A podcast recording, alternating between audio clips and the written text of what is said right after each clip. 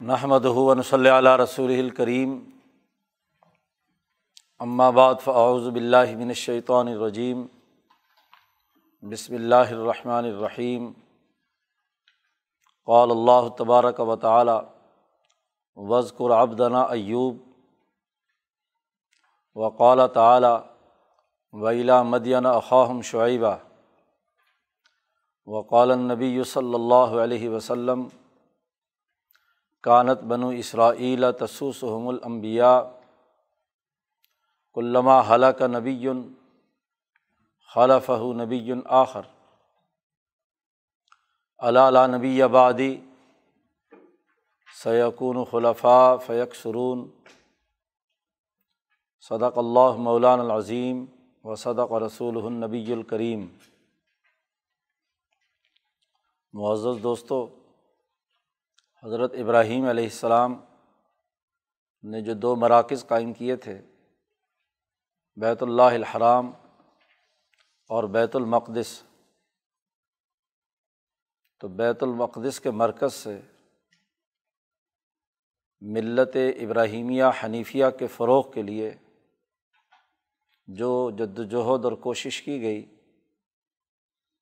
اور دنیا بھر میں بالعموم اور اس مشرق وسطیٰ کے دائیں اور بائیں طرف امبیا علیہم السلام کے جو سلسلے آگے بڑھے، ان میں حضرت ایوب علیہ السلام اور حضرت شعیب علیہ السلام کی جد وجہد اور کاوشیں بھی ہیں۔ یہ دونوں امبیا علیہم السلام حضرت ابراہیم علیہ السلام کی اولاد سے تعلق رکھتے ہیں۔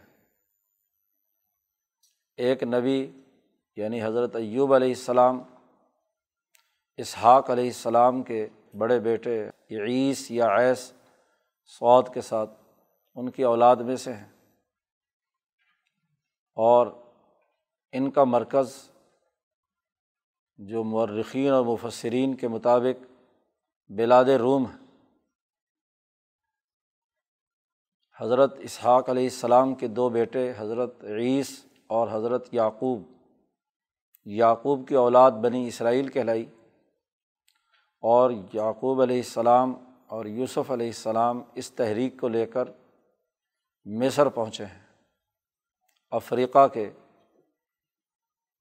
مرکزی شہر یعنی گویا کہ افریقہ کے اندر اس کے فروغ کا ذریعہ حضرت یوسف علیہ السلام بنے ہیں۔ تو بلاد روم، یونان وغیرہ یورپ کا وہ علاقہ جو رومی یہاں مشہور تھا اور ابتدائی نسلیں اسی روم کے اندر تھیں۔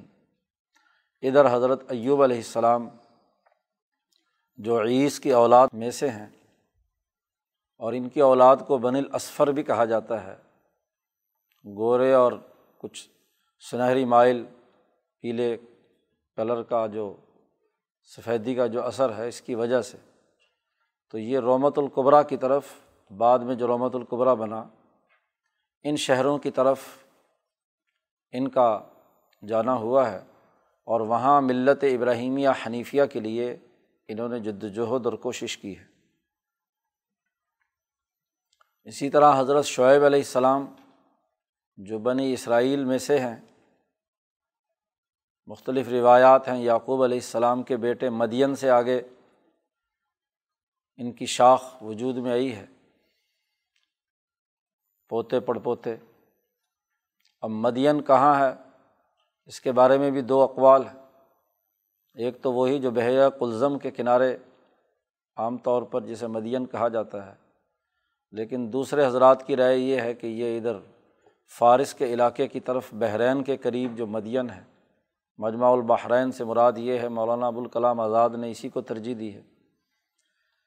گویا کہ بیت المقدس کے مرکز سے دائیں طرف رومت القبرا میں اور مصر میں اور ادھر بائیں طرف فارس کے علاقے مجمع البحرین تک شعیب علیہ السلام کی جد وجہد ہے۔ تو یہ ابراہیمی تحریک کے فروغ کا اگلا مرحلہ ہے جو حضرت یوسف علیہ السلام کے بعد ہمیں اس ملت ابراہیمیہ کے فروغ کے حوالے سے نظر آتا ہے۔ تو گویا کہ ابراہیم علیہ السلام کی اولاد میں اس پہلے مرکز نے اقوام عالم میں جو قریب قریب قومیں تھیں، ان قوموں تک ملت ابراہیمیہ حنیفیہ کے اثاثی اصول کی بنیاد پر جد وجہد اور کوشش کا آغاز کیا ہے اور اس میں کامیابیاں حاصل کی ہیں۔ ان انبیاء میں سب سے پہلے جو قرآن حکیم نے جن کا تذکرہ کیا ہے وہ حضرت ایوب علیہ السلام ہے حضرت ایوب علیہ السلام، چونکہ یہ جس جد امجد کی اولاد ہے، وہ وہاں حکمران بھی رہے ہیں۔ یعقوب علیہ السلام تو بہت بعد میں آئے ہیں۔ عیس اور ان کی اولاد جب روم کی طرف نکل گئی، تو وہاں بڑی خوشحالی، بڑی ترقی، بڑی کامیابی، سر سبز و شاداب زمین، تو اس علاقے میں جو نعمتوں کے بہت زیادہ اظہارات ان کے والد گرامی کی طرف سے خاندانی حوالے سے تھے۔ تو حضرت ایوب علیہ السلام جب پیدا ہوئے تو بہت ہی خوشحالی کے ماحول میں، بہت ہی انعامات تھے۔ عمدہ لباس، عمدہ کھانے پینے اور تمام چیزیں، نظافت، پاکیزگی، عبادت، رفادت وغیرہ وغیرہ۔ حضرت شاہ صاحب نے کئی بنیادی امور بیان کیے ہیں۔ ایسی خوشحالی کی زندگی میں حضرت ایوب علیہ السلام کا آغاز ہوا ہے۔ اور پھر جب نبی بنائے گئے تو انہوں نے اپنی اسی حالت کے اندر انسانیت کی رہنمائی کے تین بنیادی اثاثی کام کیے۔ ایک تو یہ کہ ملت حنیفیہ ابراہیمیہ کو بنیاد بنایا۔ وہ جامع نظام فکر و عمل جو دعوت حنیفیت کی صورت میں تھا اسے اپنے پیش نظر رکھا، اس کے فروغ کے لیے کام کیا۔ فطرت انسانیت کے جو بنیادی اثاثی امور ہیں، عبادت اور ارتفاقات سے متعلق، ان کے لیے پوری جد وجہد اور کوشش کی اور پھر اسی کی بنیاد پر امر بالمعروف اور نہیں عن المنکر۔ یعنی جو اس ملت ابراہیمیہ حنیفیہ کے اصول کے تحت انسانیت کے لیے جو مفید اور معروف چیزیں تھیں ان کی نہ صرف دعوت دی، بلکہ اس کے لیے انتہا درجے کوشش کی، نظام بنایا۔ اور دوسری طرف، جتنے منقرات تھے، انسانیت دشمن رویے بد اخلاقیاں تھیں، ان تمام کے خلاف اس کا مزاحمتی شعور بیدار کیا، روکا لوگوں کو۔ تو ملت حنیفیہ ابراہیمیہ کی دعوت کا فروغ امر بالمعروف اور نہیں عن المنکر۔ اور تیسری اہم بات جو حضرت ایوب علیہ السلام نے اپنی اس خوشحالی کے دور میں کی کہ تمام فقراء اور مساکین اگر اس سوسائٹی میں تھے تو ان کی اپنے ذاتی مال سے ان کی ضروریات پوری کیں کوئی بھوکا، ننگا، کوئی مسافر، کوئی محتاج ان کی سوسائٹی میں انہوں نے رہنے نہیں دیا۔ ایوب علیہ السلام کی وہ دعا ہے جس میں جب ان کے بھائیوں نے بعد میں جب بیمار پڑے اور طنز و تشنی کی، تو اللہ کے سامنے گڑ گڑا کر کہا کہ اے میرے خدا، مجھے اپنی بستی میں کوئی ننگا فرد ملا تو کوئی ایسا نہیں تھا کہ جس کے میں نے کپڑے کا بندوبست نہ کیا ہو۔ اور کوئی ایسا بھوکا جس کے بارے میں مجھے پتہ چلا، میں نے اس کی بھوک دور کرنے کے لیے اس تک غذا نہ پہنچائی ہو۔ اور اگر کسی کی کوئی بھی ضرورت اور حاجت یا کوئی مصیبت اس پر آئی تو میں نے اس کی مدد نہ کی ہو۔ تو اللہ تبارک و تعالیٰ نے اس کی تصدیق کی اور ان کے بھائیوں کے سامنے حضرت ایوب علیہ السلام کو سرخرو کیا۔ تو ہر محتاج، کمزور کی مدد کرنا اور مدد کا طریقہ اور باقاعدہ سسٹم بنانے کی جد وجہد حضرت ایوب علیہ السلام نے کی۔ اب یہ ماحول چل رہا ہے، نبوت کا یہ عمل چل رہا ہے۔ کہ اسی دوران حضرت ایوب علیہ السلام کا ایک امتحان شروع ہو گیا کہ اسباب سماویہ اور عرضیہ اس کی صورت حال یہ پیدا ہوئی کہ اس کے نتیجے میں حضرت ایوب علیہ السلام پر آزمائشیں شروع ہو گئیں۔ گویا کہ جب مالا اعلیٰ کی قوتوں کے ساتھ ابراہیم علیہ السلام کے اس فکر اور نظریے کو لے کر ایوب علیہ السلام نے جد وجہد اور کوشش کی۔ تو فلکیاتی نظام اور عرضی نظام، چونکہ پوری کائنات ایک نظام کے تحت چل رہی ہے اور ہر چیز سبب و مسبب کی بنیاد پر ہوتی ہے، تو ایسے اسباب پیدا ہوئے جس سے حضرت ایوب علیہ السلام ایک ابتلاع میں مبتلا ہوئے۔ پریشانی ہوئی، اولاد مر گئی، جو بڑی بڑی فصلیں یا جو خوشحالی کا ماحول تھا وہ ختم ہو گیا۔ خود ان کی ذات پر ابتلاعات یہ آئیں کہ وہ کوڑی کے مرض، جزام کے مرض میں مبتلا ہو گئے۔ جسم گھل گیا، انتہائی نقاہت پیدا ہو گئی، کمزوری ہو گئی اور جسم میں ایسی حالت پیدا ہو گئی کہ جس کے نتیجے میں گرد و نواح میں کوئی آدمی قریب آنے کے لیے تیار نہیں۔ یا وبائی مرض کی ڈر سے لوگ جو ہیں کوئی قریب نہیں لگتا۔ سب رشتہ دار چھوڑ گئے، عزیز و اقارب چھوڑ گئے، گرد و نواح کے تمام لوگ، خاندان نے بائیکاٹ کر دیا۔ اور اسرائیلی روایات میں تو یہاں تک بھی ہے کہ ان کو باہر کسی جگہ پر جہاں یہ روڑی وغیرہ ڈالتے ہیں، وہاں ان کو کوئی جھونپڑی سی بنا دی اور وہیں پر تاکہ وہ اس بستی کے اندر رہ کر امراض نہ پھیلائیں۔ یہ ان کا خیال ہو۔ تو بڑی آزمائش شروع ہو گئی۔ امتحان ذات باری تعالیٰ نے یا ان اسباب سماویہ کی وجہ سے شروع ہوا۔ اب تمام لوگ کٹ گئے سوائے ایک بیوی کے۔ وہ بھی بڑی صابرہ، شاکرہ خاتون کہ جس نے بڑی ہی رحمت اور شفقت کے ساتھ حضرت ایوب علیہ السلام کی خدمت کی۔ انتہا یہ ہو گئی کہ اس کے بھی بچے سب فوت ہو گئے، خوشحالی ختم ہو گئی۔ اور اسرائیلی روایات کے مطابق تو یہ بھی ہے کہ وہ کھانے پینے کی محتاجگی پیدا ہو گئی، اس حد تک کہ لوگوں کے گھروں میں کام کرنا پڑا۔ اور اس کام کے بدلے میں کبھی کوئی کھانے پینے کی چیز مل جاتی۔ اور ایک وقت وہ بھی آیا کہ جب لوگوں نے خدمت دینے کے لیے انکار کر دیا، اس لیے کہ کہ وہ ایک مریض کے ساتھ رہتی ہیں، تو کہیں مریض کے جراثیم ہمارے اندر نہ آ جائیں۔ تو متعدی امراض کا جو نظریہ، تو اسی نظام کے تحت لوگوں نے کیا ہے، نفرت کرنا شروع کر دی۔ بہت مجبور ہو گئیں، کھانے کے لیے خود کچھ نہیں ہے، ایوب علیہ السلام کے لیے کچھ نہیں ہے۔ لیکن اس صابرہ شاکرہ خاتون نے بڑی محنت اور مشقت کر کے ایوب علیہ السلام کے لیے کھانے پینے کا بندوبست جاری رکھا، ان کی ضروریات اور حاجات کو پورا کرتی، ان کی ہر طرح خدمت کرتی۔ جسم چونکہ انتہائی تکلیف کی حالت میں تھا، اس کی وجہ سے وہ خود چل پھر نہیں سکتے تھے، تو ان کو اٹھا کر لے جانا، بیت الخلاء وغیرہ کی ضروریات پوری کرنا وغیرہ وغیرہ بہت۔ اور جب کوئی کھانے کے لیے، دینے کے لیے تیار نہیں ہے، تو وہاں کے بڑے بڑے جو سردار تھے جی ان کی بیٹیوں کو وہ بال لمبے کرنے کا بڑا شوق تھا۔ تو اس خاتون کے بال بڑے لمبے تھے، انہوں نے روایات کے مطابق اپنے بالوں کی ایک لٹ ایک دفعہ بیچی اور اس کی وجہ سے کچھ گندم اور کھانے پینے کی چیز ملی۔ تو حضرت ایوب علیہ السلام کے لیے جب کھانے کا بندوبست کیا تو اس پر وہ ناراض ہو گئے کہ بھائی اللہ نے جس ہمیں حالت میں رکھا ہے، یہ کھانا کہاں سے لائی؟ جب تمہیں کوئی آدمی کسی کام دینے کے لیے تیار نہیں ہے تو یہ کہیں غلط طریقے سے تو تم نے نہیں کما کر لائی۔ تو انہوں نے اپنے بال دکھائے کہ یہ میں نے بیچے ہیں اور اس کے بدلے میں میں یہ لائی ہوں۔ یا ایک اور روایت ہے کہ شیطان ملا اور اس نے کوئی ہاں جی انسان کی شکل میں کوئی ایسی دوائی دی کہ یہ دوائی دے دو، اس سے ایوب علیہ السلام ٹھیک ہو جائیں گے۔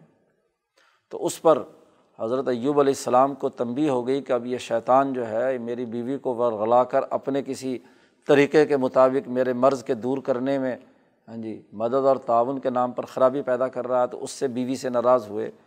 اور ان ناراضگیوں کے موقع پر وہ قسم اٹھائی کہ اگر میں صحت مند ہو گیا تو تجھے میں سو کوڑے ماروں گا۔ کہ شیطان کے زیر اثر تم نے یہ کام کیا۔ لیکن وہ صابرہ خاتون مسلسل خدمت میں مشغول رہی، دونوں صابر شاکر رہے۔ اور اس پورے عرصے میں اللہ نے جو امتحان اور آزمائش کی، اس میں ایوب علیہ السلام ثابت قدم رہے۔ جب نعمتیں تھیں تو اس کا شکریہ بھی ادا کرتے تھے اور جب نعمتیں چھن گئی تو پھر بھی اللہ کی حمد و ثناء میں مشغول ہیں۔ دل اور زبان ہمیشہ اللہ کے دربار میں رہے اور جس حالت میں ہیں اس پر صبر کیا۔ امام شاہ ولی اللہ فرماتے ہیں کہ ایک نیا اصول دنیا انسانیت میں متعارف کرایا کہ خواہ کتنا ہی اونچے درجے کا فرد کیوں نہ ہو دنیا ایک نظام کے تحت چل رہی ہے اور اس نظام میں اسباب و مسبات کا دخل ہے۔ تو اگر زمانہ بدلے، کوئی اسباب بدلیں، آسمانی یا زمینی قوتیں اپنے کسی اس کا اظہار کریں اور اس کے نتائج انسانی فرد کے لیے کوئی منفی نوعیت کے ہوں، آزمائش کے ہوں، مصیبت کے ہوں، مرض کے ہوں، تو ایسی حالت میں بھی وہ آدمی اللہ پر اعتماد کر کے مالا اعلیٰ کی قوتوں کو پر صبر اور آزمائش کے مرحلے سے گزرے، اس کو آزمائش سمجھے اور پھر بھی اللہ کا شکر ادا کرتا رہے کہ قرۂۂ عرض پر اللہ نے مجھے باقی رکھا ہوا ہے۔ تو یہ اسباب تو آتے جاتے رہتے ہیں تلکل ایام و ندا بین الناس۔ تو مصیبتوں اور مشقتوں سے گھبرانا نہیں چاہیے۔ امبیا علیہم السلام چونکہ دو دائروں میں تعلیم و تربیت کے لیے آتے ہیں، تہذیب نفس اور سیاست العما قوموں کی سیاست کے امور اور انسانی نفس کی تہذیب۔ اور تہذیب میں سب سے اہم ترین بات یہ ہے کہ ایک آدمی مصیبت اور مشقت میں ثابت قدم رہتا ہے یا نہیں۔ اسی لیے صبر ایوب ایک اصول بن گیا، ایک ضابطہ بن گیا۔ کہ حالات کے تغیرات و تبدلات کی وجہ سے آزمائشیں آئیں تو ان آزمائشوں پر گھبرانا نہیں چاہیے۔ اس آزمائش کے اندر اس نظریۂ توحید اور اس حنیفی نظام اور حنیفی ملت کے ساتھ ہر حال میں پختگی کا اظہار اور مضبوطی سے اسے تھامنے کے لیے جد وجہد اور کوشش کی جائے۔ یہ اصول حضرت ایوب علیہ السلام نے انسانیت کے سامنے متعارف کرایا۔ یہ نہ ہو کہ اچھے حالات ہوں تو اللہ کی تمام نعمتوں کا شکر بھی ادا کرے اور اللہ کے ساتھ تعلق کی بات بھی کرے۔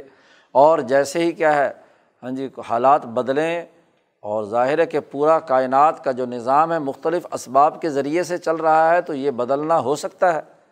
تو اگر یہ تغیرات و تبدلات آئیں تو پھر بھی اللہ کا شکر ادا کرنا اور اللہ کے ساتھ وابستگی رکھنا، یہ انسان کے لیے ایک بنیادی اثاثی اصول کے طور پر سامنے رہنا چاہیے۔ اس لیے نبی اکرم صلی اللہ علیہ وسلم نے ارشاد فرمایا کہ سب سے زیادہ جو آزمائش کی جاتی ہے وہ امبیا علیہم السلام کی کی جاتی ہے۔ جی۔ اور پھر سمل امسل فل امسل پھر جو امبیا علیہم السلام سے جس درجے میں مشابہت رکھتے ہیں، جس طرح کا نمونہ کسی کی کسی نبی کے ساتھ ہے تو پھر اس کے ساتھ اسی طرح کی آزمائش کا معاملہ شروع ہوتا ہے۔ کیونکہ خود اللہ پاک نے فرمایا ہے کہ احاسب الناس و یترکو یقول آمنا و حملہ یفتنون۔ کیا لوگوں نے یہ گمان کر لیا ہے کہ زبان سے وہ ایمان کا دعویٰ کریں اور ان کو آزمایا نہیں جائے گا؟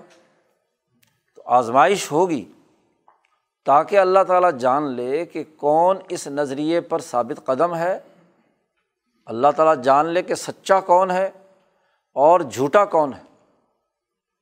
اسی طرح قرآن حکیم نے دوسری جگہ پر صحابہ کے بارے میں کہا نبل کم بشعیم ہم تمہیں آزمائیں گے۔ مختلف اشیا سے، خوف ہے، بھوک ہے، پیاس ہے ہاں جی لڑائی اور جنگ ہے، اس میں پتال ہے۔ تو ان تمام باتوں میں ہم تمہیں آزمائیں گے تاکہ پتہ چلے کہ تم اس نظریے میں صرف ہاں جی ظاہری جو آسائشیں ہیں، وہ دیکھ رہے ہو یا واقعی اس نظریے کے لیے جان بھی قربان کرنی پڑے، تو جان بھی قربان کرنے کے لیے تیار ہو۔ حضور اقدس صلی اللہ علیہ وسلم کے پاس ایک صحابی آئے اور انہوں نے عرض کیا، یا رسول اللہ، ہم، مجھے آپ سے بڑی محبت ہے۔ حضور صلی اللہ علیہ وسلم نے فرمایا کہ کیا کہا؟ انہوں نے کہا جی مجھے بڑی محبت ہے آپ سے۔ تیسری دفعہ پھر پوچھا ہاں جی کہ کیا کہا؟ سوچ سمجھ کر دیکھ لو کہ محبت کے مطلب کیا ہوتا ہے۔ تو انہوں نے کہا، مجھے آپ سے بڑی محبت ہے۔ تو رسول اللہ صلی اللہ علیہ وسلم نے فرمایا کہ پھر امتحانوں کے لیے تیار ہو جاؤ ابتلا کے لیے تیار ہو جاؤ۔ کیونکہ جو محبت ہے، تو جیس جس سے محبت ہے، اس کے اثرات آئیں گے۔ نبی اکرم صلی اللہ علیہ وسلم کی زندگی میں سب سے زیادہ آزمائشیں آئی ہیں۔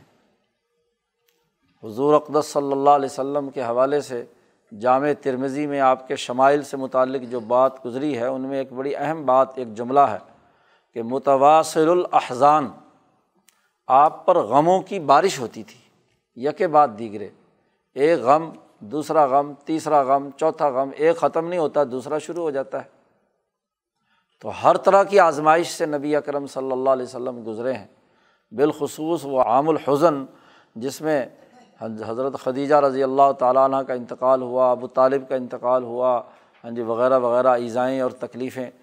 تو اب امبیا علیہم السلام کی وہ باتیں کہ جو کوئی میٹھی لگتی ہیں، پگڑی پہننے کی، خوشبو لگانے کی، دودھ پینے کی، فلاں فلاں، یہ روایات تو سب کو یاد ہوتی ہیں۔ لیکن نبی اکرم صلی اللہ علیہ وسلم کے شمائل میں جو بڑی بنیادی بات فرمائی کہ متواصل الاحزان، کہ مسلسل نبوت ملنے کے بعد سے لے کر ہاں جی دنیا سے تشریف لے جانے تک مسلسل ایک دوسرے سے جڑے ہوئے غم تھے جو آپ کے قلب پر، آپ کے جسم پر طاری رہتے تھے۔ تو یہ حزن اور غم، یہ آزمائش ہے۔ جی تو ایوب علیہ السلام اس خاص دائرے میں بہت اونچا مقام رکھتے ہیں۔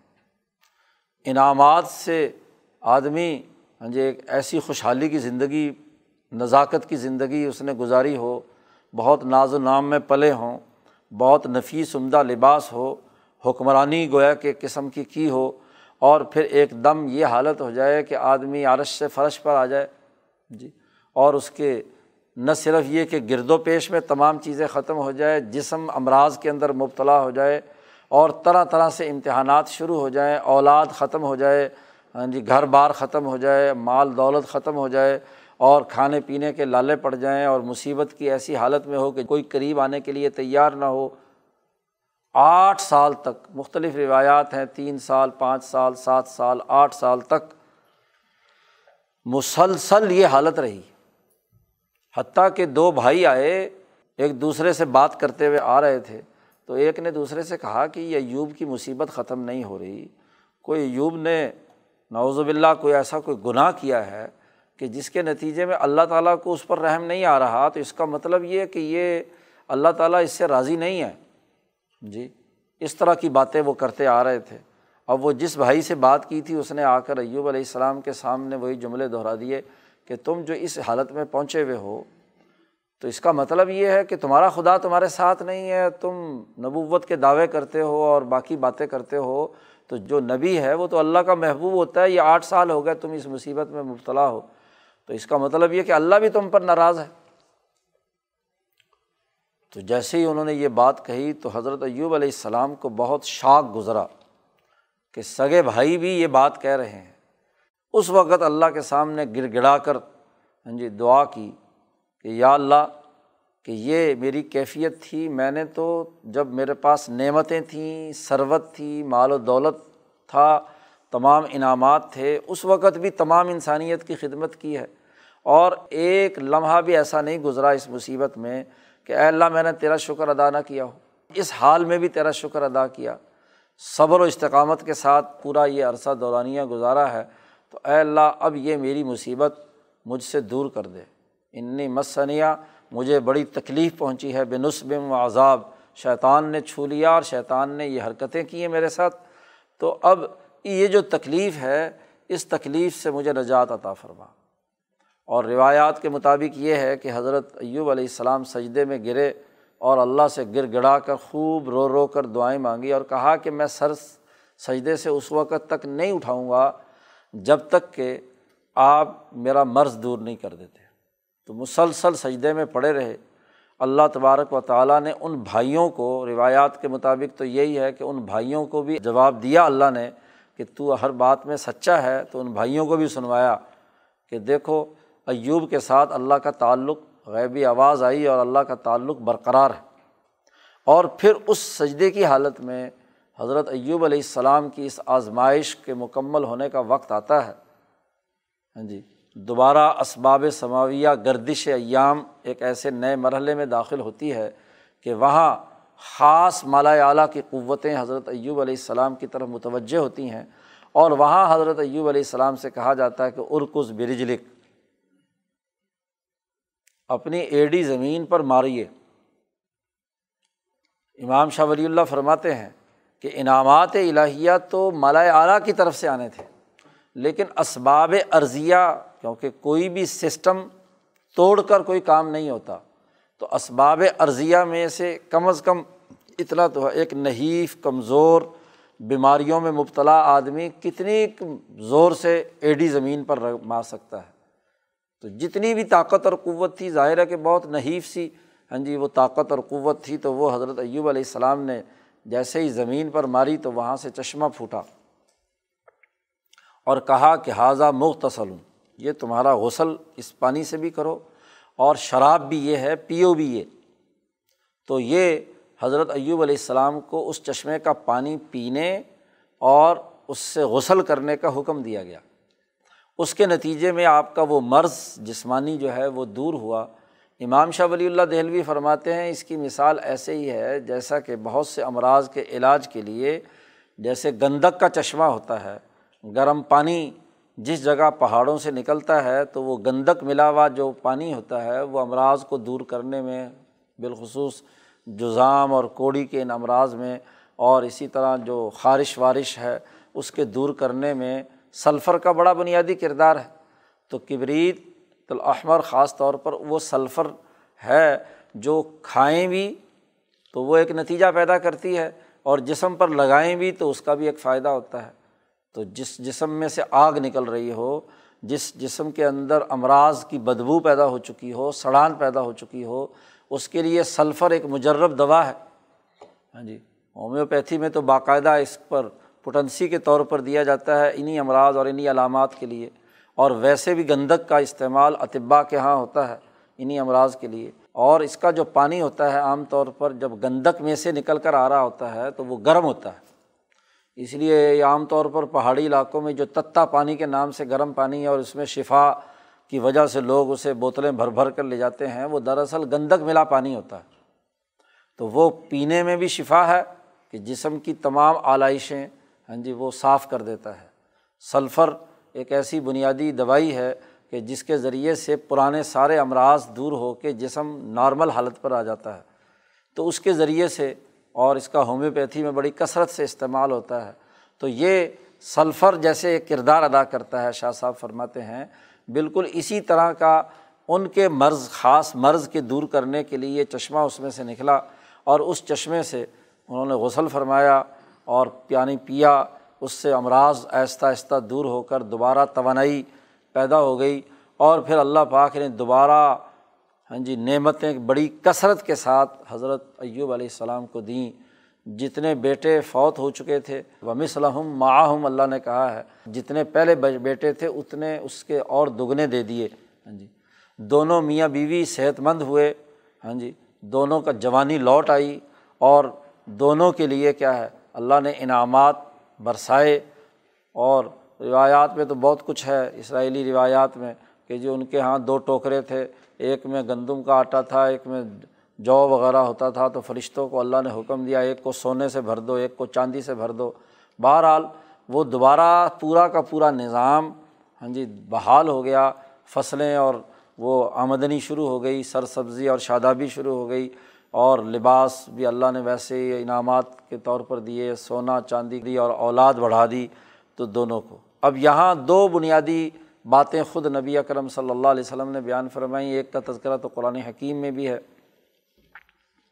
اب اس بیماری کی حالت میں ایوب علیہ السلام نے جو قسم اٹھائی تھی اپنی بیوی کو سو کوڑے مارنے کی، اب اس صابرہ شاکرہ خاتون جس نے ایسی حالت میں ان کی خدمت کی تھی تو اللہ کی وہ ایک پسندیدہ خاتون تھی کہ اللہ کے نبی کی ایسی حالت کے اندر انہوں نے جان ماری کر کے خدمت کی۔ اب ایک طرف تقاضا یہ ہے کہ ان کو تکلیف نہیں ہونی چاہیے، کیونکہ انہوں نے جو بھی کچھ کیا اپنے شوہر کی خدمت اور ان کی عظمت کے لیے کیا۔ اور دوسری طرف ایوب علیہ السلام قسم اٹھا چکے ہیں کہ جس شیطان نے کوئی دوائی ان کو دی، اس سے ناراض ہوئے یا کوئی اور واقعہ ایسا پیش آیا جس میں شیطان کی آمیزش تھی۔ اللہ کی رضا کے لیے قسم اٹھائی تھی، اپنی کسی نفسانی خواہش کے لیے نہیں۔ تو اب دو چیزوں میں باقاعدہ ٹکراؤ ہوا۔ تو شاہ صاحب یہ فرماتے ہیں کہ جب نظام مجموعی طور پر چل رہا ہوتا ہے اور دونوں طرف کے اسباب کچھ کاموں کرنے کا تقاضا کر رہے ہیں، تو پھر درمیان میں عدل و اعتدال کا ایک فیصلہ اللہ پاک جاری فرماتے ہیں۔ اب ایوب علیہ السلام نے جس نقطۂ نظر اور جس سوچ کے تحت قسم اٹھائی تھی کہ شیطانی اثرات کو دور کیا جائے، تو وہ عزم اور ارادہ، وہ سبب بھی بڑا قوی ہے۔ اور جس کو لگایا جانا ہے کوڑے تو ان خاتون کا تو اپنا کوئی قصور نہیں ہے۔ بلکہ انہوں نے تو خدمت کی ہے اور انہوں نے تو ایک ہاں جی اللہ کے نبی کو گویا کہ بچایا ہے۔ اس کے لیے اس دنیا میں اسباب عرضی کے طور پر انہوں نے کردار ادا کیا ہے۔ تو ان کے جسم پر کوڑے برسنے نہیں چاہیے۔ اب دونوں کے درمیان جب ہاں جی ٹکراؤ ہوا تو اللہ نے پھر ایک عادلانہ فیصلہ کیا۔ اور وہ فیصلہ کرتے ہوئے حضرت ایوب علیہ السلام سے کہا کہ خز بیادی کا ذکسن فضرب بھی ولا تہنس جی کہ ایک جھاڑو جس کے اندر سو تنکے ہوں، سو کوڑے مارنے کا کہا تھا، سو تنکے ہوں، ان کی ایک جھاڑو لے لو اور وہ مارو۔ جی اور اپنی قسم میں حانث نہ ہو تاکہ نبی اپنی قسم جو اٹھا لی ہے اللہ کے نام پر اس کی عظمت ہے۔ وہ قسم توڑی نہیں جا سکتی۔ اس قسم کا پورا کرنا بھی ضروری ہے۔ اور ادھر جس خاتون کے اوپر وہ ہونا ہے، تو وہ خاتون اللہ کی پسندیدہ خاتون ہے۔ تو اس لیے اس کے اوپر وہ سو کوڑے نہیں لگنے چاہئیں تو اب صورت اور شکل میں تو سو چیزیں یا سو لکڑیاں ماری گئیں۔ اور معنی یا حقیقت میں اس کی کوئی ایزا اور تکلیف نہیں۔ جیسے ایک جھاڑو کے لگنے کی تکلیف ہوتی ہے، وہ تکلیف ہاں جی ان کی اہلیہ محترمہ کو ہوئی تو وہ اللہ نے خود کہا، جیسے ارکز برجلک ہاں جی اپنے پاؤں کو زمین پر ماریے تو چشمہ پھوٹے گا، اس سے نہائیے اور ہاں جی دھوئیے اور پانی وغیرہ پیجیے۔ اور دوسری طرف یہاں دوسرا حکم جو اللہ نے دیا خز بیادی کا ذغسن ایک جھاڑو لے لیجیے اور اس کے ذریعے سے تم ان کو ماریے، قسم ختم نہ کریں۔ کیونکہ ہم نے آپ کو صبر و استقامت والا پایا ہے۔ ہاں جی اللہ کے آپ بندے ہیں اور ادھر سے وہ بھی اللہ کی بندی ہے، اس لیے یہ معاملہ جو ہے عدل کے طور پر اللہ نے یہ فیصلہ فرمایا۔ یہ وہ بنیادی قانون اور ضابطہ ہے کہ جس کو فقہ نے بھی اختیار کیا ہے۔ ایمان و نظور میں تو تمام فقہ نے، امام شافی وغیرہ تمام لوگوں نے، اور امام اعظم، امام ابو حنیفہ نے اس کو اصول کلی کے طور پر بھی سامنے رکھا ہے۔ جہاں اس طرح کے اسباب تضادات اور ٹکراؤ کے آ جائیں۔ اور وہاں سے نکلنے کا کوئی راستہ نہ ہو، ایک قانون اور ایک سبب کہتا ہے کہ یہ کام ہونا چاہیے۔ اور دوسرا قانون اور سبب یہ کہتا ہے کہ یہ کام ہونا چاہیے۔ اور دونوں پر بیک وقت عمل کرنا ممکن نہیں ہے۔ تو اس وقت یہ جو خود قرآن حکیم کی نس قطعی سے ایک راستہ نکالا گیا، ایک طریقہ بتلایا گیا، ایک عدل کا ایک طریقۂ کار وضع کیا گیا، اس کو احکام کے دوسرے ابواب میں بھی امام اعظم، امام ابو حنیفہ نے استعمال کیا ہے، جس کو کتاب الحیل کے نام سے مشہور کیا جاتا ہے، فقہ کی کتابوں میں وہ باقاعدہ ہاں جی ایک باب قائم ہے۔ گو یہاں امام شافی کے لوگوں نے اور دوسرے حضرات نے بڑی ہاں جی امام بخاری سمیت تمام نے بڑی تنقید کی ہے کہ جی امام ابو حنیفہ نے یہ ہیلوں کا سلسلہ جو ہے ادھر شروع کیا۔ کیونکہ پھر ان ہیلوں کا اگلا استعمال اگر کسی واقعی ضابطے کے تحت نہ ہو تو وہ بھی منفیت پیدا کرتا ہے۔ پھر تو ہر قانون میں سے کوئی نہ کوئی چور راستہ نکالا جا سکتا ہے۔ تو ہیلے کے اختیار کرنے کے بھی کچھ ضابطے ہیں۔ طریقۂ کار ہے۔ اجتماعی ضرورت اور نظم و نسق کے معاملات ہیں۔ تو خوب غور و خوض کرنے کے بعد یہ اصول استعمال میں لایا جا سکتا ہے۔ یہ نہیں کہ ہر خواہش پرست اپنے مفاد کے لیے کسی شرعی قانون سے بچنے کے لیے درمیان میں سے کوئی ہیلا نکال لے اور وہ ہیلے کے ذریعے سے جان بچانے کی کوشش کرے تو نفسانی خواہشات کے تحت جو ہیلا کیا جاتا ہے وہ تمام فقہا کے نزدیک جائز نہیں ہے۔ بشمول امام اعظم، امام ابو حنیفہ۔ اور کوئی اجتماعی ضرورت اور کسی مسئلے اور تنگی کو دور کرنے کے تناظر میں ایک اعتدال کا، عدل کا کوئی ضابطہ استعمال میں لا کر، عدل کو سامنے رکھ کر کوئی فیصلہ کیا جائے تو اس قانون اور اصول سے اور بہت سارے مسئلے حل کیے جا سکتے ہیں۔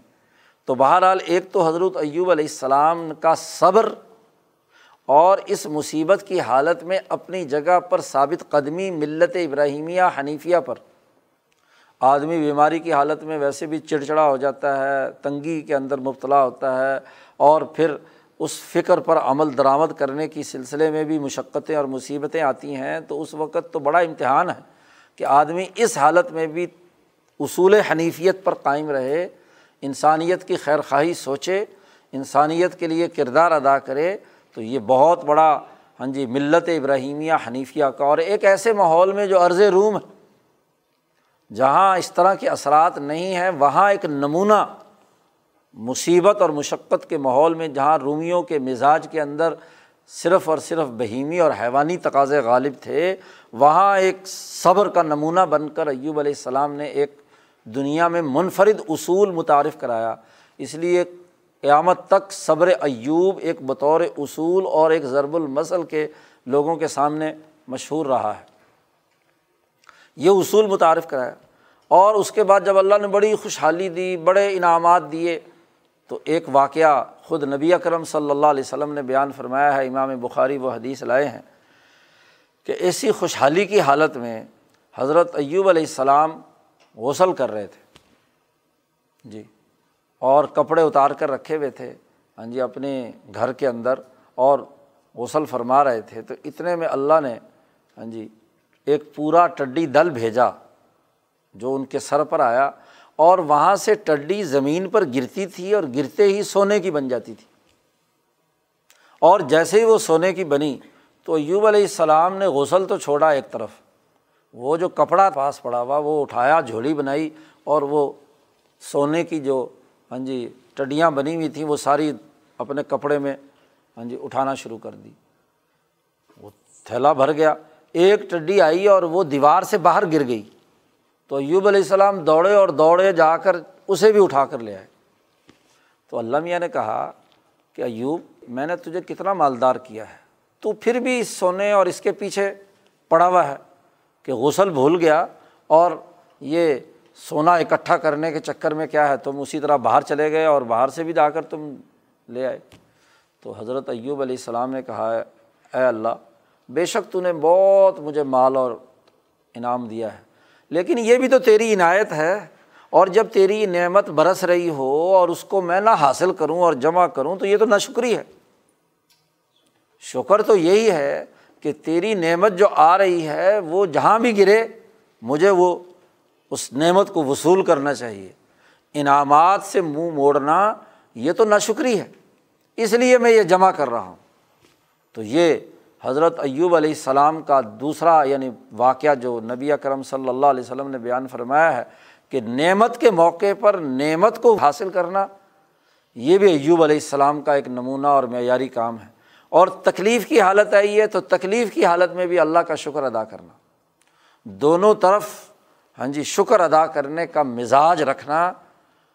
گویا کہ حنیفیت کا جو اصول ابراہیم علیہ السلام نے فطرت انسانیت کا متعارف کرایا تھا اور اس کے نتیجے میں صبر اور شکر دو مقام ہیں بنیادی۔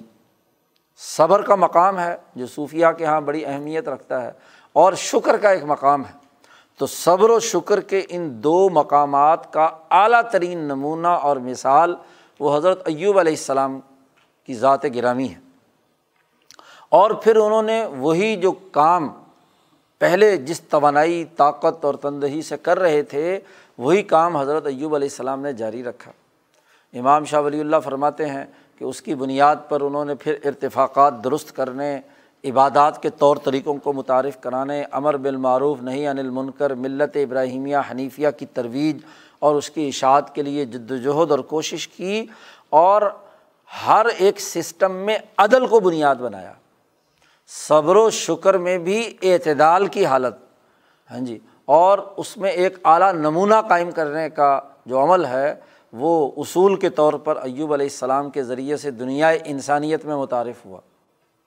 جیسے امبیا علیہم السلام پر مختلف علوم آئے ہیں، تو علم الصبری و شکر یہ دونوں ہاں جی صبر اور شکر سے متعلق جو علوم ہیں، اس کی علمی انتہا اور عملی جد وجہد کا معیار اور نمونہ وہ حضرت ایوب علیہ السلام کی ذات گرامی ہے۔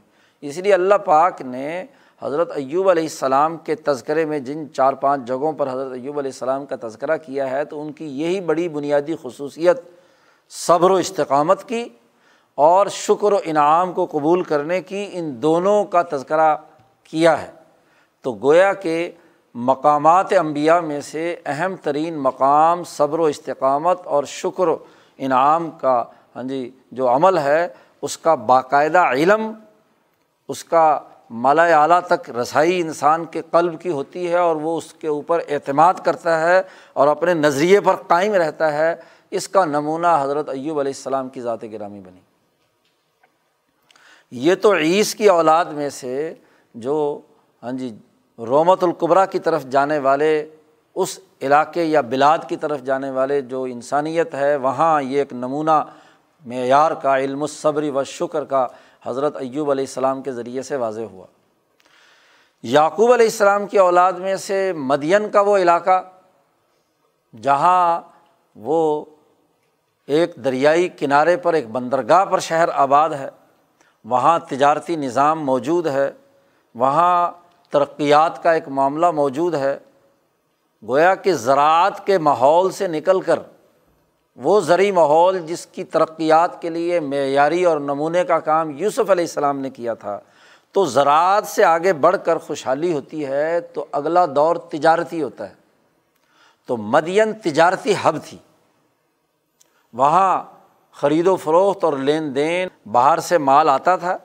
اگر یہ بحیرہ کلزم میں ہے تو بحر ہند سے بحیرہ کلزم سے ہوتے ہوئے ہاں جی بحیرہ احمر سے ہوتے ہوئے مدین کی بندرگاہ پر مال اترتا اور وہاں سے پورے مشرق وسطیٰ میں، بلکہ آگے روم اور مصر تک بھی پہنچتا رہا۔ تو وہاں کی بندرگاہ تھی۔ اور اگر یہ ادھر خلیج فارس کے اندر مدین ہو مجموع البحرین، جو بحرین والی جگہ ہے، یہ جگہ ہو، تو یہ بھی گویا کہ ایک بڑی بندرگاہ تھی کہ جو مال اس راستے سے زرعی مال ادھر سے ادھر آتا ہے، قافلے لے کر آتے ہیں، تو اس کی بھی ایک بڑی حب تھی۔ تو ایک بڑی تجارتی حب تھی بندرگاہ ہونے کی وجہ سے۔ باہر سے مال آتا ہے، باہر جاتا ہے۔ اور تجارت میں بنیادی چیز جو ہے، وہ ناپ تول ہے۔ پورا ناپنا، پورا تولنا، خرید و فروخت کے اندر صحیح عدل و انصاف کے ساتھ معاملات کا طے کرنا اور باقی جتنی بھی معاشی سرگرمیاں ہیں، ان کا درست ہونا۔ لیکن جب یہ خراب ہو جائے تو ناپ تول میں کمی ناپ تول میں کمی کا مطلب یہ ہے کہ دوسروں کی محنت اور کمائی پر ڈاکہ ڈالنا۔ جی۔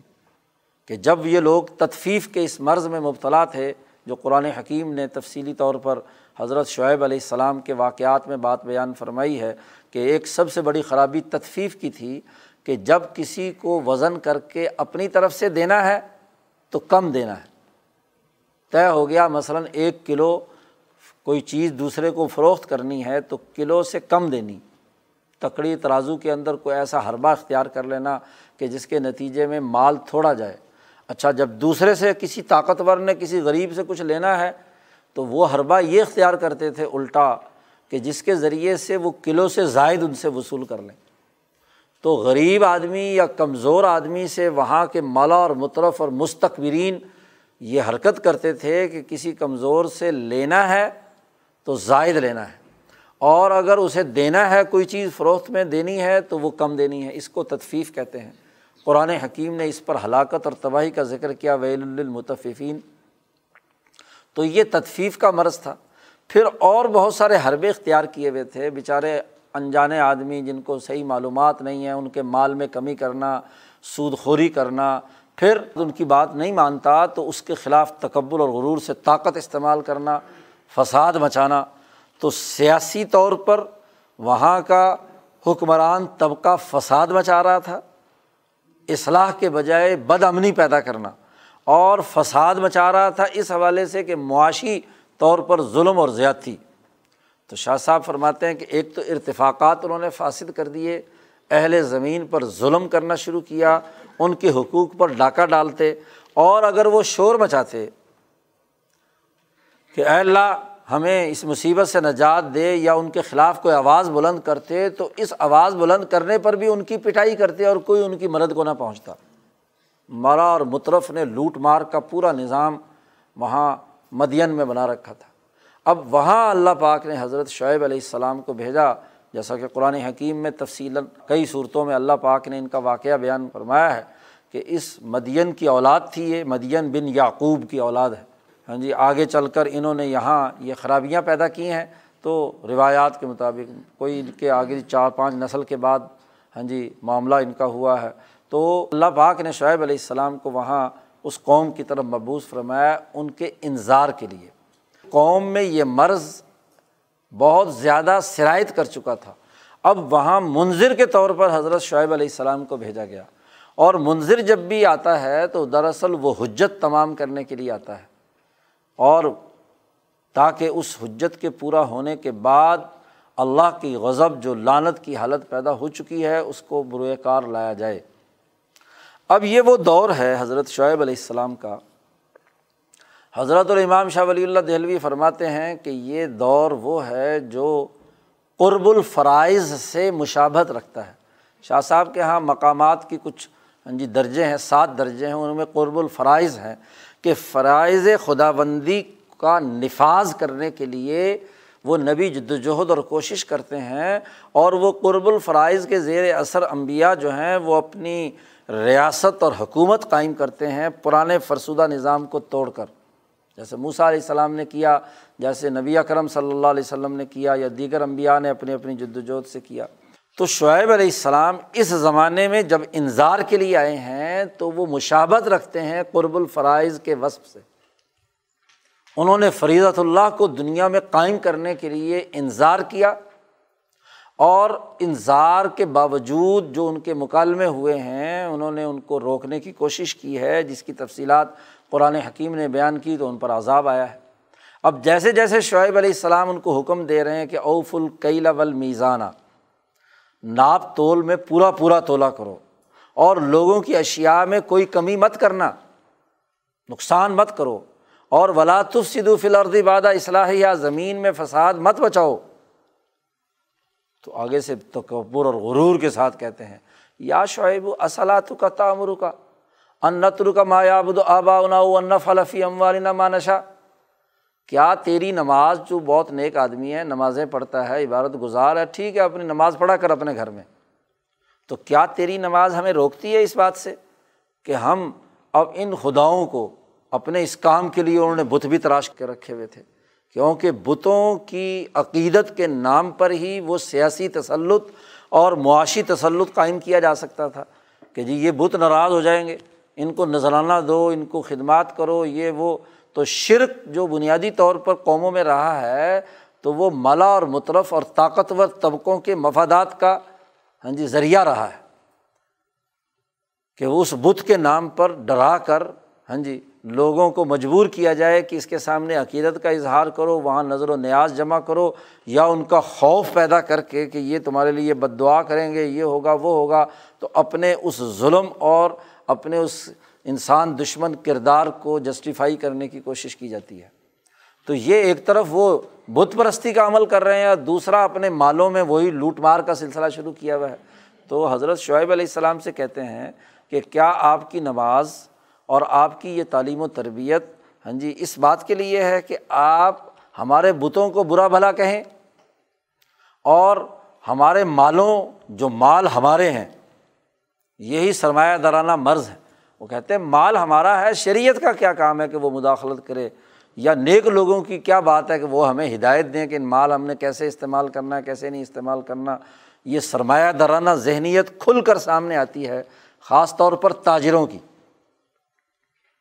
زرعی معیشت کی اور امراض ہوتے ہیں جاگیرداری کے۔ اور جو تجارتی معیشت ہے، اس کا سب سے بڑا مرض یہ ہے اس لیے قرآن حکیم نے شعیب علیہ السلام کا قصہ بار بار بیان کیا کہ جدہ کی بندرگاہ کے قریب ہاں جی یہ مکے کے جو تاجر ہیں، ان کی بھی سارا معاشی سرگرمیوں کا دار و مدار تجارت پر تھا۔ تو ان کی تنبی اور ان کے انظار کے لیے شعیب علیہ السلام کے قصے کو تفصیل کے ساتھ اللہ پاک نے بیان کیا۔ جی یہ بھی تو یہی کہتے تھے حضرت محمد مصطفیٰ صلی اللہ علیہ وسلم سے ابو بکر صدیق سے کہ آپ لوگ نماز پڑھتے ہیں تو کیا آپ کی نماز اس بات کا حکم دیتی ہے کہ ہمارے بتوں کو برا بلا کہو اور جو ہم مفادات کا جال بنا رکھا ہے، معاشی معاملات ہیں، ان میں تم مداخلت کرو۔ تو گویا کہ وہ یہ سمجھتے ہیں کہ نیک آدمی کا کام ہے، بس اپنی نیکی میں مشغول رہے اور جو سرمایہ دار ہیں وہ اپنی لوٹ کھسوٹ کرتے رہیں۔ اور پھر وہاں دھمکیاں۔ حضرت شعیب علیہ السلام کو آپ باز نہ آئے تو ہم یہ کر دیں گے، ہم وہ کر دیں گے۔ قرآن حکیم نے پوری تفصیل اس کی مختلف واقعات کے ضمن میں بیان فرمائی ہے کہ کس طریقے سے شعیب علیہ السلام کے ساتھ ان کا مکالمے، مباحثے، مناظرے، یہ ساری چیزیں ہوئیں اور جب یہ بات واضح ہو گئی کہ وہ اب حضرت شعیب علیہ السلام کے قتل کے درپے ہیں اور بات ماننے کے لیے کسی طور تیار نہیں ہے، حجت تمام ہو گئی، تو پھر اللہ پاک نے عذاب کا فیصلہ کیا، غضب الہی کے تحت جو اسباب ہیں وہ جمع ہوئے۔ اور اس پورے دورانیے میں خود شعیب علیہ السلام نے یہ عزم اور ارادہ نہیں کیا کہ یہ قوم جی تباہ ہو۔ اپنی نجات کی دعا تو کی، لیکن ان کے ہلاکت کا خود فیصلہ نہیں کیا۔ امام شاہ ولی اللہ فرماتے ہیں کہ یہاں خود قوم نے اپنی ہلاکت کا فیصلہ کیا۔ یعنی قوم نے بات نہ مان کر تکبر اور غرور اور ہلاکت خیزیوں کے کام کرنے کے نتیجے میں وہ اسباب جمع ہوئے۔ اور اللہ کی طرف سے جب عذاب آتا ہے، اس کے اسباب سے متعلق پیچھے بھی کئی جگہ گزر چکی یہ بات۔ ہاں جی قوم عاد و قوم سمود کے واقعات کے ضمن میں کہ جو عذاب الہی کسی قوم پر آتا ہے، جو وہ جو قوم جس جگہ رہتی ہو، وہاں اسباب عرضیہ قریب ترین جو ممکن ہو سکتے ہیں عذاب دینے کے لیے، اسباب سماویہ۔ اور اسی طریقے سے جو مالا اعلیٰ کی قوتوں کا جو معاملہ ہو سکتا ہے، اس کے مطابق عذاب آتے ہیں۔ اب ایک طرف ایک پہاڑی دامن کے اندر بھی ہیں، سمندر کے کنارے بھی ہیں، اور اسی طرح ایک ایسی سرزمین میں ہیں جہاں بڑے بڑے بازار اور محلات موجود ہیں۔ تو تین چار بنیادی چیزیں جمع ہوئیں۔ کہ بارش بند ہو گئی۔ حالانکہ جو شہر جو ہے، سمندروں کے قریب ہوتا ہے، تو وہاں تو بارشیں برسنی چاہیے۔ ہاں جی لیکن وہاں بارش کے بجائے مکمل بند۔ تو جو ان کے گناہوں کے جرائم کا شر ہے، وہ پھیلنا شروع ہوا۔ جی اوپر فضا میں اس نے حبس پیدا کر دیا۔ زمین سے پیداوار ختم۔ حتیٰ کہ بندرگاہوں پر جو مال آنے جانے کا سلسلہ ہے ہاں جی ہوا اتنی شدت کی چلی کہ وہ تمام ہاں جی کشتیاں وشتیاں تمام رسے رسے توڑا کر کہیں سے کہیں۔ جی تو تیز ہوا بھی جو تیز سمندری ہوائیں چلتی ہیں، وہ ہوا بھی۔ ادھر سے صحرا کی پیچھے سے گرمی بھی، لو بھی شدید، باد سموم بھی۔ اور پھر اس کے ساتھ ساتھ پتھروں کی بارش بھی، زلزلہ بھی، چیخ بھی۔ یہ تین چار جگہوں پر قرآن حکیم نے تین چار الفاظ استعمال کیے ہیں۔ رجفا کا سیاح کا، اصحاب الضلہ کا لفظ بھی استعمال کیا ہے۔ تو یہ مختلف جو عذاب ہیں، ان کی ایک ترتیب ہے۔ کہ وہ ایک ہفتے، ڈیڑھ ہفتے میں یکے بعد دیگرے ساری چیزیں جمع ہوئیں اور اللہ نے وہ عبرت ناک سزا اس پوری بستی کو دی کہ اس کے ذریعے سے ایسی دہشت اور خوف ان پر طاری ہوئی کہ ان کی روحیں ختم، وہیں پتھر کے بت کی طرح بنے بیٹھے ہیں۔ پوری نسل، تمام متکبرین، ملا اور مترف ہاں جی وہ تباہ و برباد کر دیے گئے۔ اور اللہ کا عذاب اور لانت جو ہے وہ اس پوری امت پر برسی۔ صرف شعیب علیہ السلام اور ان پر جو ایمان لانے والے تھے وہ اس ذلت اور رسوائی سے بچے۔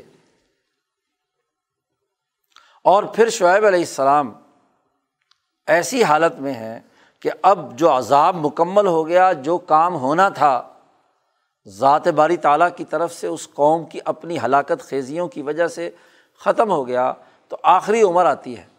حضرت شعیب علیہ السلام کی اور اس وقت وہ زریر البصر یعنی آنکھوں سے کم نظر آنا شروع ہوا۔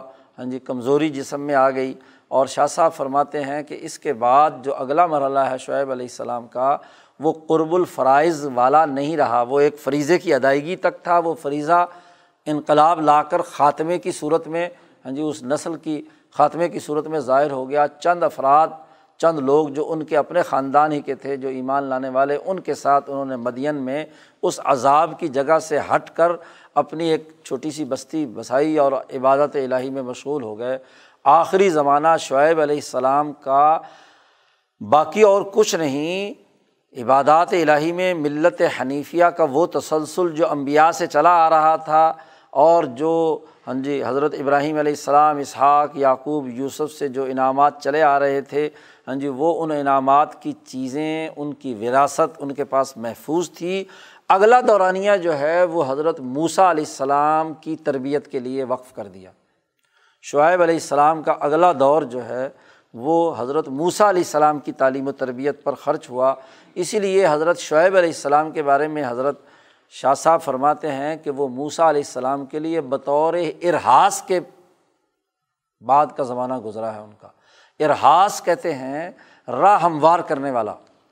جی راستہ ہموار کرنے والا کہ جس ماحول میں موسا علیہ السلام اگلے مرحلے میں انقلابات برپا کریں، تو موسا علیہ السلام کی نشو و ارتقاء، ان کی تعلیم و تربیت اور ان تک اپنے ابراہیمی جو تحریک ہے، اس کے تبرکات یا اس کی جو انعامات ہیں، وہ ان کے حوالے کر دیے جائیں۔ اور وہ جو سینہ بسینہ ہاں جی امبیا علیہم السلام کی ملت ابراہیمیہ حنیفیہ کے اصول چلے آ رہے ہیں، وہ حضرت موسیٰ علیہ السلام کے سینے میں منتقل کر دیں۔ اور یہیں شعیب علیہ السلام کے واقعے کے ساتھ یہ بات جڑی ہوئی ہے کہ جب حضرت موسیٰ علیہ السلام مصر سے بھاگے ہیں، تو یہاں اس مدین میں پہنچے ہیں۔ اور وہاں حضرت شعیب علیہ السلام سے وہ جو قصہ ہے کہ جو دو بیٹیاں ان کی ہاں جی بکریاں چرانے کے لیے باہر گئی ہوئی تھیں، گویا کہ اس سے حضرت شاہ صاحب نے یہ استدلال بھی کیا ہے کہ وہ جو تجارتی ماحول تھا وہ ختم ہو گیا، اب دوبارہ اسی زرعی ماحول کی طرف حضرت شعیب علیہ السلام پہنچ چکے تھے اپنے آخری زمانے میں اور وہاں انہوں نے ایک سادہ زندگی ہاں جی جو بکریاں چرانے سے متعلق تھی، وہ انہوں نے اختیار کر لی اپنی بیٹیوں کے ساتھ اور اپنے جو خاندان کے لوگ باقی جو ایمان لانے والے تھے۔ تو موسا علیہ السلام وہاں پہنچتے ہیں اور وہ حضرت شعیب علیہ السلام کے پاس دس سال رہتے ہیں۔ اس دس سال کے دورانیے میں صرف بکریاں ہی نہیں چرائیں، بلکہ جو امبیائے بنی اسرائیل کی وراثت تھی، تعلیم و تربیت تھی، وہ حضرت شعیب علیہ السلام نے منتقل کی اور ایک ایسا ماحول بنا دیا کہ جس کے ذریعے سے موسا علیہ السلام اگلے دور کے انقلابات کے لیے جد وجہد اور کوشش کریں۔ تو شعیب علیہ السلام ارحاس کے طور پر آئے حضرت موسا علیہ السلام سے پہلے۔ ایک روایت میں بھی یہ تذکرہ ہے کہ نبی اکرم صلی اللہ علیہ وسلم نے فرمایا کہ شعیب علیہ السلام نے اللہ سے دعا مانگی تھی کہ اس کے بعد میرے لیے کیا کام ہوگا؟ تو اللہ نے کہا شعیب علیہ السلام سے کہ تم نے ہاں جی میرے کلیم موسا علیہ السلام کے لیے راستہ ہموار کرنا ہے، ان کی خدمت کرنی ہے اور ان کو جو علوم ہیں وہ منتقل کرنے ہیں۔ اس تسلسل سے وابستہ رہنا ہے کیونکہ موسا علیہ السلام کی پیدائش ایک ایسے ماحول میں ہوئی، پرورش ایسے ماحول میں ہوئی جو فرونی اور کفر و ظلم کا تھا۔ طبیعت نیک ہے، سب کچھ ہے اور ہاں جی ان کے اندر اپنے آبا و اجداد کا وہ عزم موجود ہے، لیکن اس کو سیکل کرنے کے لیے ایک سلوک کے اصول پر ان طریقۂ کار اور ان تمام چیزوں سے واقف ہونا ضروری تھا۔ وہ حضرت شعیب علیہ السلام نے اپنے دس سالہ دور میں حضرت موسیٰ علیہ السلام میں منتقل کیا۔ اس طرح وہ ابراہیمی تحریک جس کا جو بیت المقدس سے ابھرتی ہے وہ مصر بھی، روم بھی، اور اگر یہ مدین یہاں کا ہے اپنا خلیج فارس کا، تو اس فارس کے علاقے میں بھی جو اصول حنفیت ہیں، ان کے فروغ کا ایک پورا مربوط نظام اس پہلے مرکز بیت المقدس سے آگے بڑھتا ہے۔ اب جب چاروں طرف یہ تمام کام ہو چکے ہیں، مصر میں بھی، بلاد روم میں بھی، خلیج فارس کی طرف، کہ جو شط العرب کا کنارہ ہے، یہاں بھی ان تمام علاقوں میں ہو چکے ہیں۔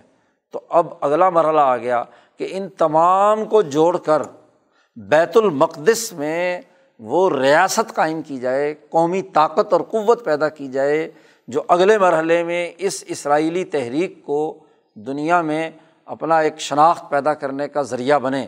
تو اس تاریخ کی حفاظت کی ضرورت ہے۔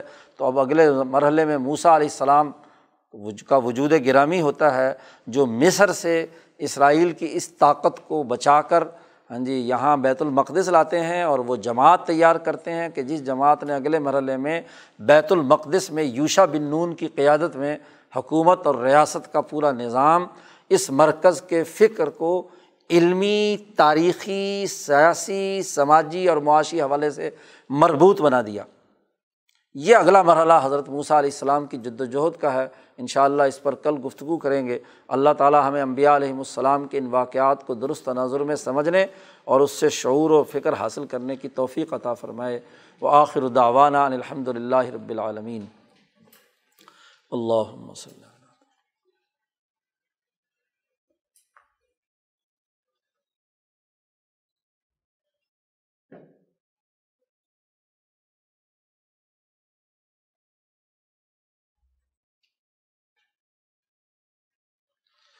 اجمعین برحمۃ